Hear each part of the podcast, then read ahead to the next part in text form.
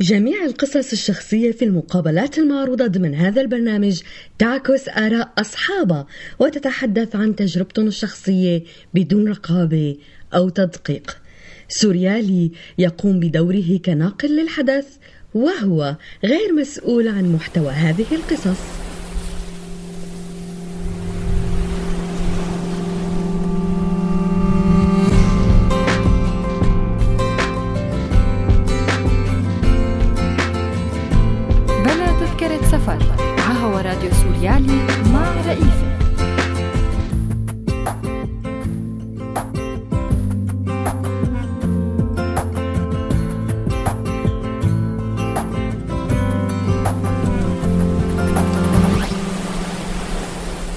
بحلقة اليوم من بلا تذكرة سفر.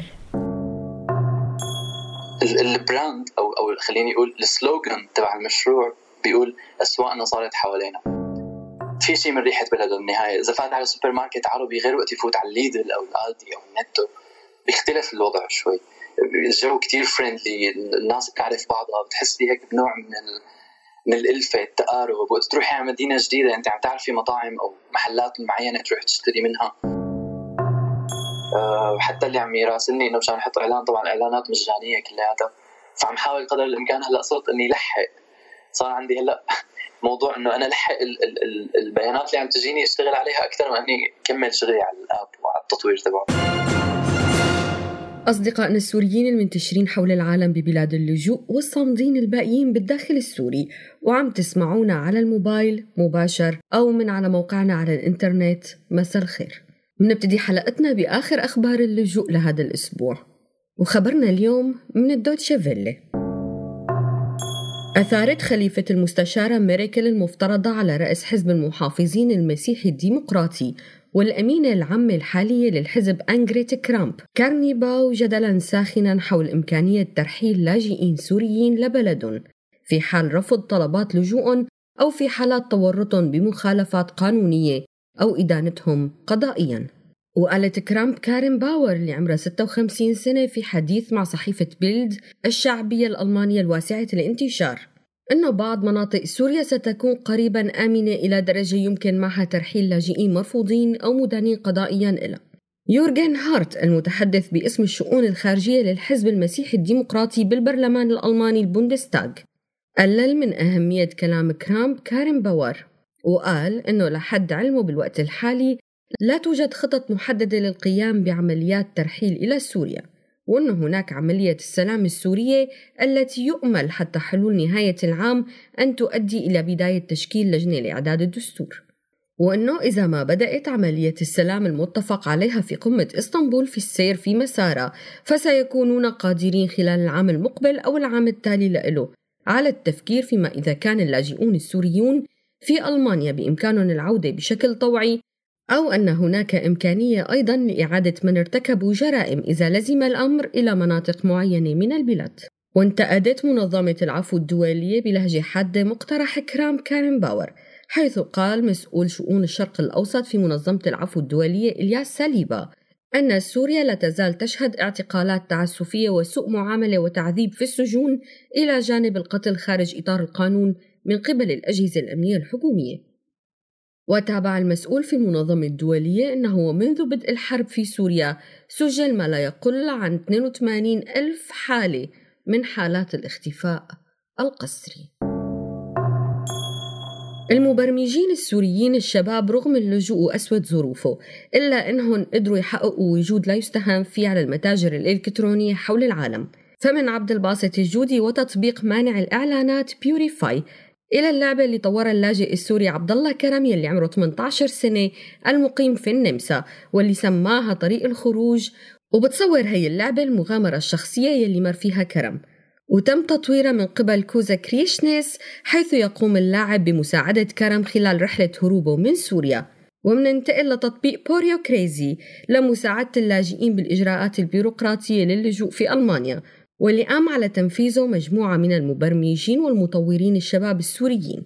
اليوم لقائنا مع كينان دادا ابن دمشق واللي معه higher national diploma بال computer science. عايش بمدينة أوزنابروك الألمانية وبيشتغل بشركة ألمانية اسمها دي إيتاجن وهو مؤسس ومبرمج مشروع بيندا. شو الحكاية ورا بيندا؟ وشو هو؟ وشو بنستفاد منه؟ تعالوا نسمع اللقاء سوا.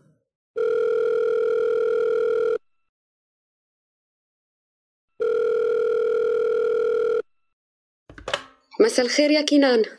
مساء النور أهلا وسهلا. كينان قد صار لك لاجئ بألمانيا؟ صار لي تقريبا ثلاث سنين. كيف إجيت؟ بالبحر. أنو بحر منهن؟ من تركيا طلعت من إسطنبول ووصلت على ماتيليني باليونان. بعدين لهون قعدت بتركيا كثير؟ قعدت تقريبا شهرين. كنت عم بشتغل وبعدين قررت فجأة إني أطلع. شو كنت عم تشتغل؟ عم بشتغل graphic designer بشركة صغيرة. بأنطاكيا وليه أخذت القرار بالطلعة؟ وقتها صار في مشاكل انتخابات وصاروا يخوفونا وكذا وأنا حسيت يعني حتى إني بالشغل مالي مستقر وصار معي مبلغ كافي إني أقدر أطلع فيه. ففجأة خلال يعني أسبوع كنت مقرر وخلاص بلشت إنه أدور وأسأل وشوف كيف بدي أطلع ومشي الحال بعدين. ليه اخترت ألمانيا؟ يعني فرنسا بتعطي لجوء عشر سنين مثلا. بصراحة أنا كنت مختار كنت مختار هولندا أول شيء بس وصلت للنمسا يعني صرت مغير رأيي ثلاث مرات. وصلت للنمسا قالوا لي كثير مريح الوضع وكذا وخلاص خليك هون وبالنسبة للجامعات سهلة. بيجي شخص آخر يمكن يوم بيقول لي إنه الشهادات بألمانيا أحسن. حملت حالي وطلعت على ألمانيا. وأنا بالطريق قلت لا خلاص أحكم معي هولندا. قام لقيت إنه خلص المصارية فقررت إني خلص ألمانيا يعني ارتحت لها. بأي مدينة أنت؟ أنا بأوسنابروك آه، في شغل بأوسنابروك؟ في شغل. يلي بده يشتغل بيلاقي شغل بصراحة. يعني هي كلمة أنا دائما بقولها. اللي بده يشتغل بيلاقي شغل. وفي دراسة منيح في جامعات وكل شيء؟ آه، جامعة أوسنابروك يمكن الرابعة على ألمانيا أو الخامسة هيك شيء يعني ماني متأكد بالضبط أنا ما عم بدرس فيها بس بعد مونستر دغري كأنه مدينة جامعية. اختصاصات معينة طبعا. فيها مجال IT قوي فيها التاريخ والآداب واللغات. معروفة فيهم هي المدينة. بس بتضل مونستر يعني ومدن ثانية ألمانية أقوى بكثير بموضوع الجامعة. شو هو هذا التطبيق اللي عمله على الموبايل؟ هلا هذا التطبيق بيندا هو تطبيق بسيط بيتألف من ثلاث أقسام. القسم الأساسي اللي هو الرادار. أول ما تفتحيه بتلاقي إنه المحلات والمطاعم العربية مرتبة تلقائيا من الأقرب للأبعد هلا ال category الأساسي تبع هذا التطبيق بيهتم بموضوع المطاعم السوبر ماركت المخابز محلات الحلويات يعني كل شيء بيتعلق بالأكل ال business العربي متعلق بالأكل يلي موجود بأوروبا. التطبيق ما بده يعني جدا سهل الشغل عليه. بالنسبة لي طبعا أنا حاولت قدر الإمكان إنه يكون هيك. في بعض المستخدمين بيلاقوا صعب شوي بحسب يعني الخبره والاستخدام فحاولت قدر الإمكان إنه يكون سهل آه، لغتين عربي وإنجليزي لأنه التطبيق بالنهاية نستهدف ال target الأساسي تبع المشروع اللي هو إنه نخلي الأوروبيين يفوتوا على مطاعمنا أو مطابخنا أو محلاتنا الشرقية. صراحة اخترت هذا المجال في ناس كثير تسألني إنه أوكي برمجة وبتشتغل برمجة بتشتغل design في في كثير مجالات ليش اخترت مجال الأكل؟ في ناس حتى بتنتقدني مشان هذا الشيء. رأيي شخصي يعني أنا حسيت إنه هذا واحد من المداخل القليله البقيانة لأنه لنخلي المجتمع الأوروبي يفوت. يحاول يتعرف علينا أكثر أو نلاقيه مثل بوابة يعني نشده لنا أكثر شوي. لأن كثير لاحظت إنه بألمانيا مثلا بالنمسا بعدة بلاد بأوروبا ما عندهم مطبخ. فوقت أي حدا مننا بيساوي أكلة طيبة بينادي لرفقاته أو بيروح لعند عيلة بتلاقي كثير كثير بيعجبه الأكل وحتى بصير فريندلي معك أحيانا يعني. إذا أكلة حلوة بتحسي في حاجز انكسر. السبب الرئيسي أو المباشر اللي اللي خلاني أساوي هذا المشروع هو الحاجة للاعلام يعني غير إنه نحن عندنا آه، نقطة نقدر نستغلها لنتواصل مع الحضارة أو المجتمع اللي إحنا عايشين فيه. في عندنا حاجة موجودة اللي هي الحاجة للإعلام الحاجة للميديا تكون موجودة لل business العربي اللي موجودون مثل ما بتعرفي أو إذا لاحظتي المحلات أو المطاعم أو ال business العربي بشكل عام ما له أي إعلام بأوروبا ما عنده وسيلة ينتشر فيها. آه، بيعتمد على المعارف على الناس عم تخبر بعضها. ما في جهة رسمية أو أو آه، منصة رسمية خلينا نقول عم تأدي هذا الدور أو عم تقدم خدمات معينة. فكان هذا السبب الرئيسي يعني إنه خلاني أدمج بين فكرة آه، مشروع فينا نقول عليه ثقافي وفكرة منصة تقنية نجمعهم مع بعض نستخدم category معينة نركز عليها. ونشتغل على ال social media وال mobile application وال website مشان مشان نخدم هي الفكرة. طب ليش ما حطيت فيها لغة ألمانية؟ مثل ما قلت لك المشروع بيستهدف أوروبا ما بيستهدف بلد واحد. يعني نحن التطبيق بده موجود بألمانيا النمسا فرنسا السويد إيطاليا بلجيكا هولندا. يعني عندك عدة لغات واللغة ال international المعروف هي إنجليزي. بس بألمانيا ما بيحكوا كثير إنجليزي. الألماني بيحكوا إنجليزي الألمان بيحكوا إنجليزي بس ما ما بيرضوا يعني يحكوها معي. هيك لاحظت أنا. بس إنه مثلا أشخاص بقابل أشخاص بيقول لي أنا إنجليزيتي تعيسة أو إنجليزية مدارس بلاقيه عم يحكي بدرجة كثير قوية. فهن ما بعرف ليش خجولين من هاي الناحية. بس المتفق عليه بكل شيء منصات إلكترونية بالعالم هو اللغة الإنجليزية إنه هي لغة مشتركة أو لغة خلينا نقول لغة عالمية. وبالذات بموضوع التكنولوجيا. يعني أغلب البرامج أغلب المنصات تستخدم اللغة الإنجليزية مشان يكون عم تقدر تستهدف شريحة أكبر من الجمهور المستهدف. مع الوقت أنا يعني قدراتي التقنية والمادية محدودة جدا حاليا. مع الوقت أنا بالإصدار الجاي إن شاء الله إذا توفر دعم معين أو أو أو حدا مثلا اجى ساعدني فيه رح يصير التطبيق يعني حسب لغة الجهاز اللي أنت عم عم تستخدميه حسب لغة الموبايل. نزلتيه بالألماني بقلب ألماني نزلتيه بالإنجليزي إنجليزي عربي عربي. هي أمور تقنية يعني بحتة. آه ليش اخترت اللون الأصفر؟ اللون الأصفر هذا اللون آه بنلاحظ كثير بيستخدموه بمحلات الوجبات السريعة وال آه، أي شيء بيتعلق بالأكل اللون الأصفر اللون الأحمر. هلأ هو علميا هذا اللون بيستخدم بالمطعم خصوصا مطاعم الوجبات السريعة يعني بيستخدموا هذا اللون مشان ما يضل الزبون كثير قاعد. يعني إنه كل بسرعة بروح لأنه لون قوي للعين. بس بموضوع ال technology مختلف تماما. أنت بال social media بتستخدمي هي الألوان أنت عم تلفتي نظر ما عم تهربي. يعني استخدامه على أرض الواقع معاكس أو مغاير تماما لاستخدامه على ال social media. فبتلاقي هي الألوان عم تجذب عم تلفت نظرك وقت يمرق معك. مثلا على ال social media post بلون معين اصفر أحمر ألوان فاتحة أو ألوان فاقعة خلينا نقول. بتلفت نظرك أكثر خصوصي إذا أنت مستخدمة character معين مستخدمة content آه، حلو. فراح رح تتكامل الفكرة رح يتكامل العمل يعني. مشان هيك استخدمت هذا الموضوع إنه ملفت يعني هذا السبب الرئيسي. كيف تكونت عندك الفكرة؟ يعني أنت كيف قررت تعمل هذا ال application كنت قاعد عند شخص والله بعرفه هون عنده سوبر ماركت موجود بالمدينة عم بشتري يعني عادي بس قاعد عنده شخص تاني بده يفتح على على ما يبدو محل حلويات أو شيء ما بتذكر بالضبط. المهم آه، بده يساوي هذا الزلمة مشروع بالمدينة بس عم يقول له إنه آه، مين رح يعرف أو شلون نخبر العالم ما رح يجينا غير الناس اللي بقلب المدينة مثلا. يعني الحكي اللي حكاه بيدل على إنه شخص بيعرف تماما إنه ما رح يقدر يحصل الشريحة اللي هو بده إياها من من الزباين اللي تجي لعنده. ففورا يعني التفتت أنا عم بشتغل بالنهاية بميديا ايجنسي ألمانية بالمدينة تبعي. تعتبر من أقوى شركات ألمانيا كميديا وكبرمجه فلفت نظري دغري الموضوع خصوصا إني كنت عم فكر أساوي شيء وما عم بعرف شو بدي أساوي بالضبط. فلفت نظري إنه okay نحن موضوع الإعلان كثير مهم. فبعد يعني خلال أسبوع أنا كنت مكون فكرة كاملة وفي بعض الأصدقاء بعرفهم. هو دكتور كان هو اللي خلاني آه، يعني شعلت الفكرة براسي اللي عمل هيك هيك شو رأيك؟ اذا بتعمل هيك كذا. فاكتملت عندي الصورة إنه أنا لازم أسوي mobile application منصة إلكترونية تستهدف المطاعم. أول شيء كانت الفكرة كل شيء إنه يكون هذا دليل لكل شيء دكاترة كذا. بس تسويقيا عندي خبرة بسيطة أنا.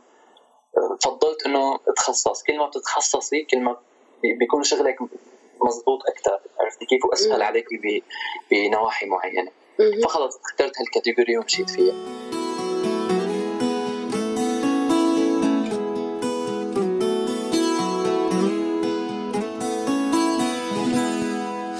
يمكن شي يوم تفيقي وما تلاقيني. تلاقي حالك فيني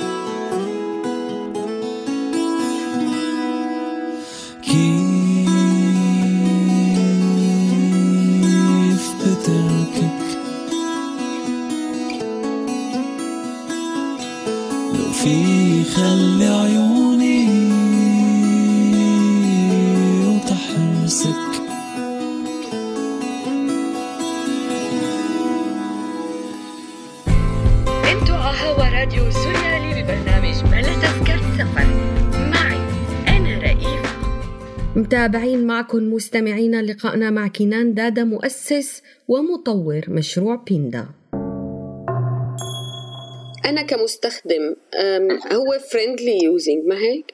تماما. جدا. سهل. كثير يعني. ولكل أنواع الموبايلات ولكل لكل أنواع الموبايلات. طبعا في في إصدارات محددة مثلا. أنا وقت ارفع ال application على متجر جوجل هو بيحدد إصدار الأندرويد اللي لازم تستخدميه وال Apple Store نفس الشيء. بس هو يعني 90% من الأجهزة الموجودة هلأ اللي شغالة بيشتغل عليها بسهولة. طيب أنا هلأ فتت نزلت ال application وفتحت وكان مناسب لموبايلي وبدي أعرف مطعم بمدينتي شو بعمل؟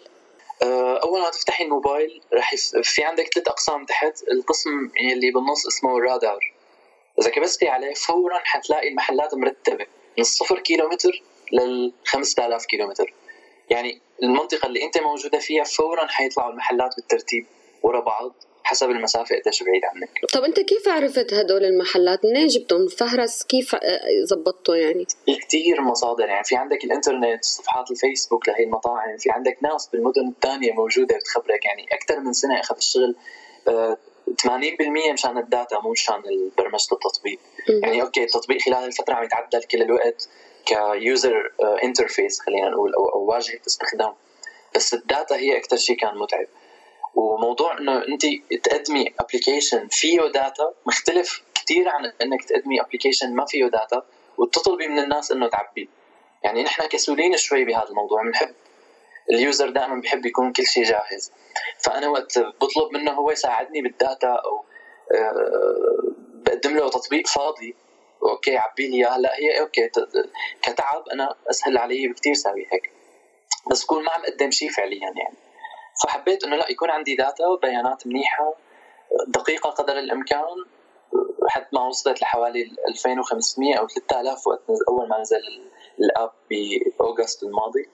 وبعدين بقى بطلب من الناس تساعدني هذا شيء طبيعي. هلأ خلال ثلاث أيام الماضيين نشرت أنا ببعض الجروبات عن التطبيق خلال ثلاث أيام ارتفع الرانك أو الترتيب تبع التطبيق بمتجر أبل صار رقمه 46 من 200 على العالم. وبنفس الوقت اجاني أكثر من 200 مطعم ومحل إضافات على التطبيق. طبعا هدول بياخذوا وقت شوي 48 ساعة تقريبا أتأكد منهم. بعدين نزلهم كلياتهم هيك عشان يكون في آه، شوية دقة بالموضوع. بس إنه الاقبال الحمد لله كثير كان حلو الناس عم تساعد عم تضيف. وحتى اللي عم يراسلني إنه مشان أحط إعلان طبعا إعلانات مجانية كلياتها. فعم حاول قدر الإمكان هلأ صرت إني ألحق صار عندي هلا موضوع إنه أنا ألحق ال ال ال البيانات اللي عم تجيني أشتغل عليها أكثر ما إني كمل شغلي على ال app وعلى التطوير تبعه. في rating للمطاعم؟ يعني أنا رحت على مطعم كانت مو نظيف أو خدمته مو منيحة هل في rating له لا حاليا لا ما في rating أه حبيت بلش بهذا الموضوع شوي شوي مرحلة مرحلة. أه خاصة إنه إذا أنت بتطلعي على موضوع ال rating بالنسبة لل خلينا نقول لشريحة ال user ات اللي أنا مستهدفها لاحظت على صفحات بفيسبوك بعض المطاعم reviews أو أو آراء أو تقييم محطوط. يعني في تقييمات مسيئة بدون يعني مو مذكور السبب إنه طب ليش أنت عم تصنف المطعم بطريقة سيئة. في تقييمات بتلاقي سوبر وكذا بس لأنه هدول الناس بتعرفوا شيء في عندي مثال كتير مهم قريت عنه وأنا عم بشتغل على ال app. في مواقع عالمية مثل Yelp أو TripAdvisor خلينا نحكي عن Yelp dot com الأمريكي. هذا يعتبر أكبر موقع بالعالم للمحلات بشكل عام وخاصة اللي متعلقة بالأكل. طبعا ما في عليه content عربي قليل جدا. هذا الموقع عم يرتفع عليه دعاوي كل سنة وعم يدفع مبالغ طائلة بسبب ال reviews اللي عم تجي من ال users على المطاعم المسجلة بالموقع. يعني مثلا ماكدونالدز بيجي كل سنة بيرفع دعوى على هذا الموقع مثلا. لأنه عم تجي review هات سيئة مع العلم إنه الموقع ما دخله يعني ال user ات هن اللي عم يحطوا هذا التقييم. هون نحن عم نحكي عن عن العالم الغربي أو user أجنبي أوروبي. فما بالك آه، اذا أنا هلأ فتحت هذا الباب وهو لسه مو جاهز لموضوع التقييم وهيك. التقييم ما حيكون فيه مصداقية 100% التقييم ما رح يكون آه، غير موضوع المصداقية ما حيكون دقيق 100% أنا هذا اللي لاحظته بهي الفترة فحبيت إنه أشتغل على على التطبيق أكثر أنا رح صمم موضوع الريفيو التقييم بطريقة ثانية مختلفة شوي عن الطريقة الدارجة. مشان آه، ما أعطي مجال إنه آه، شلون بدي لك ما يكون احاول أضبط موضوع المصداقية قد ما بقدر. يعني بطريقة تقنية معينة بدي احاول أشتغل عليها. كيف كان ردة فعل زملائك بالشركة اللي بتشتغل فيها؟ تفاجئوا بصراحة. أنا عم بشتغل system administrator أو لل IT نحن. الكمبيوترات ال network اللي بالشركة بشتغل يعني إنه أنا أنا مسؤول عن كل شيء بها فهن أول ما قدمت ال CV تبعي أنا ال CV بشتغل كثير منيح بال design وبشتغل ب بالبرمجة بس مو بالطريقة الكلاسيكية البرمجة بسموها هندسة عكسية. إنه أنا بفك البرنامج وبرجع بعيد تكوينه وبهي الطريقة يعني. فانا قدمت ال CV قالوا لي انه فيك تشتغل هيك فيك تشتغل هيك فاخترت اول شيء designer اشتغلت ست شهور مليت بعدين صرت اشتغل IT لأنه راح ال IT اللي كان بالشركة عنا ففجاه بيلاقوني انه أنا حطيت على الفيسبوك انه في app وفي فاجى النائب المدير اللي عندنا بالشركة قال لي انه طب ليش ما خبرتني مثلا أو شيء قلت له أنا مالي حابب اشتغل هذا الشيء كوظيفه أنا بشكل عام من الاشخاص اللي بيميلوا لل... للعمل الحر يعني من اول ما طلعت على المانيا وأنا حاطط ببالي إنه ما بدي أشتغل عند حدا. هي البلد فيني أسوي فيها شيء فبدي أحاول أستغل هي النقطة. ف تفاجئوا إنه أوكي إنه من إمتى أنت عم تشتغل عليه وكذا؟ هي هي هيك كانت ردة الفعل. المدير قال لي أعطيني ال proposal أعطيني الشرح تبعه ممكن نتبناه ممكن. بس مالي حابب صراحة إنه أفوت به بهي بس خلص مشروعي الخاص عم بشتغل عليه وبدي أشتغل فيه مثل ما بدي بدون ما مثل ما يقول لك كثر الأيادي بتحرق الطبخة بما إنه عم نحكي عن الاكل والمطاعم طيب بالنهاية قبل ما نختم آه عندي سؤال يعني ولو سؤال ما بعرف إذا كان محرج أو لا أنت شو بتستفاد من هذا ال application؟ هلأ أكيد في فائدة مادية حتكون موجودة بس حاليا أنا ما يعني ما هي التارجت تبعي.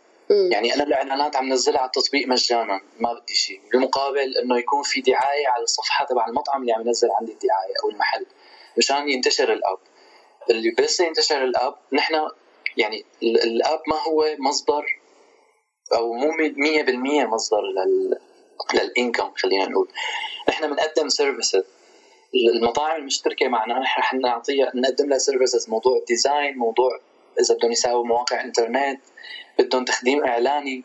فالتطبيق هو واجهة للدخول على السوق. يعني أنا شخص بشتغل بهي الأمور وعندي فريق بلشت كونه وفي صبايا عم يشتغلوا معي كثير محترفات. عم يشتغلوا هلا لل content للمرحله الجاية. وفي designers في مبرمجين. الهدف من الأب إنه نفوت على السوق بطريقة مميزة طريقه عم عم تلاقي حل لمشكلة موجودة. وبعد منها نحن بنقدم السيرفيسز اللي عندنا وبنخدم هذول العالم الأب بحد ذاته ما هو مصدر يعني حيكون هو مصدر أكيد بس بنسبة معينة ومو بهذا الوقت. هدفنا حاليا الانتشار. ونعرف العالم على المطاعم ينتشر الأب بالدول الأوروبية للأجانب نفسهم للأوروبيين عفوا نفسهم لأنه خلال الاسابيع الجاية حنبلش نعمل فيديوهات بالشوارع بعض المدن مقابلات. رح نسأل الالمان شو الأكلات العربية اللي آكلينها؟ وين أكلتوها؟ بتعرفوا كيف لوين أو كيف تروحوا تاكلوها؟ رح يتوزع لهم بروشورات.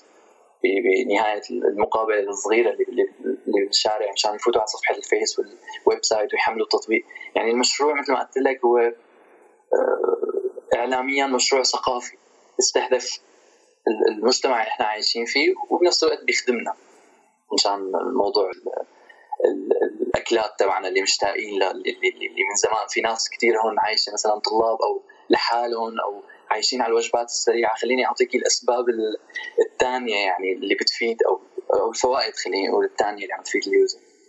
فهي هي قد إيه بشكل عام يعني حكيت لك.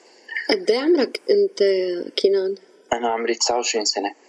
آه يعني مالك مالك يعني مالك صغير يعني إيه مو مو بدايه العشرينات لنقول ما بتعرف تطبخ. بس آكل هم اللي ما بيعرفوا يطبخوا.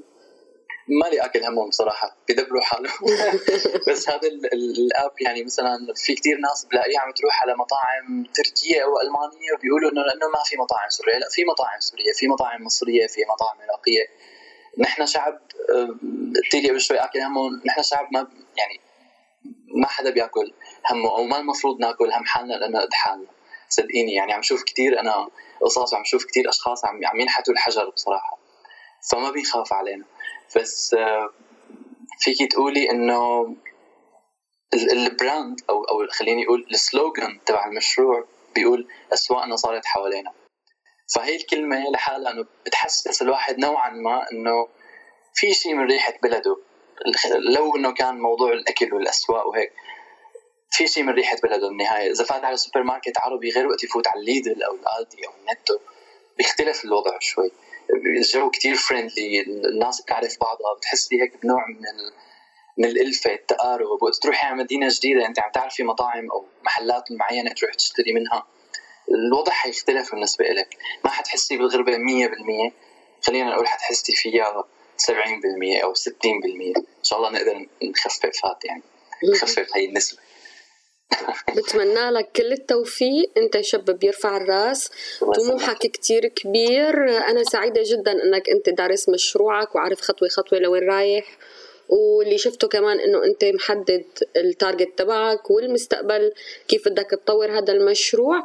لهيك حأوعدك انه حيكون في بيناتنا كمان لقاء تاني بالمستقبل. لنشوف الخطوات الجاي ونطمن هيك آه وين وين وصلتوا؟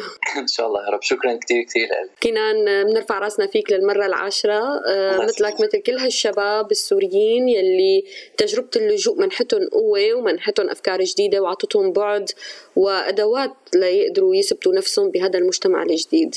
إن شاء الله. آه بنتمنى لك كل النجاح كل الخير وبشكرك على الوقت اللي منحتنا إياه. شكرا كثير لك وبشكرك لاستضافتي ونقاشك معي وهالوقت هذا. شكرا كثير لك. أنتوا على هوا راديو سوريالي ببرنامج بلا تذكرة سفر. معي أنا رئيفة. خلصت حلقتنا لهذا الأسبوع. بتمنى يكون اللقاء والمعلومات اللي فيه مفيدة. قبل ما ودعكم رفقاتنا السورياليين خلوني أشكركم وأشكر زميلي عبد الكريم الحلبي على الإخراج. كونوا معنا دائما على السمع وتذكروا تفوتوا على موقعنا سوريالي dot net لتسمعونا بشكل مباشر. وعلى ال SoundCloud لتتابعوا أرشيفنا وتذكروا تزوروا صفحاتنا على مواقع التواصل الاجتماعي فيسبوك تويتر إنستغرام لتتابعونا بكل جديد. كنت معكم من وراء المايك رئيفة المصري. ضلوا بأمان وبألف خير.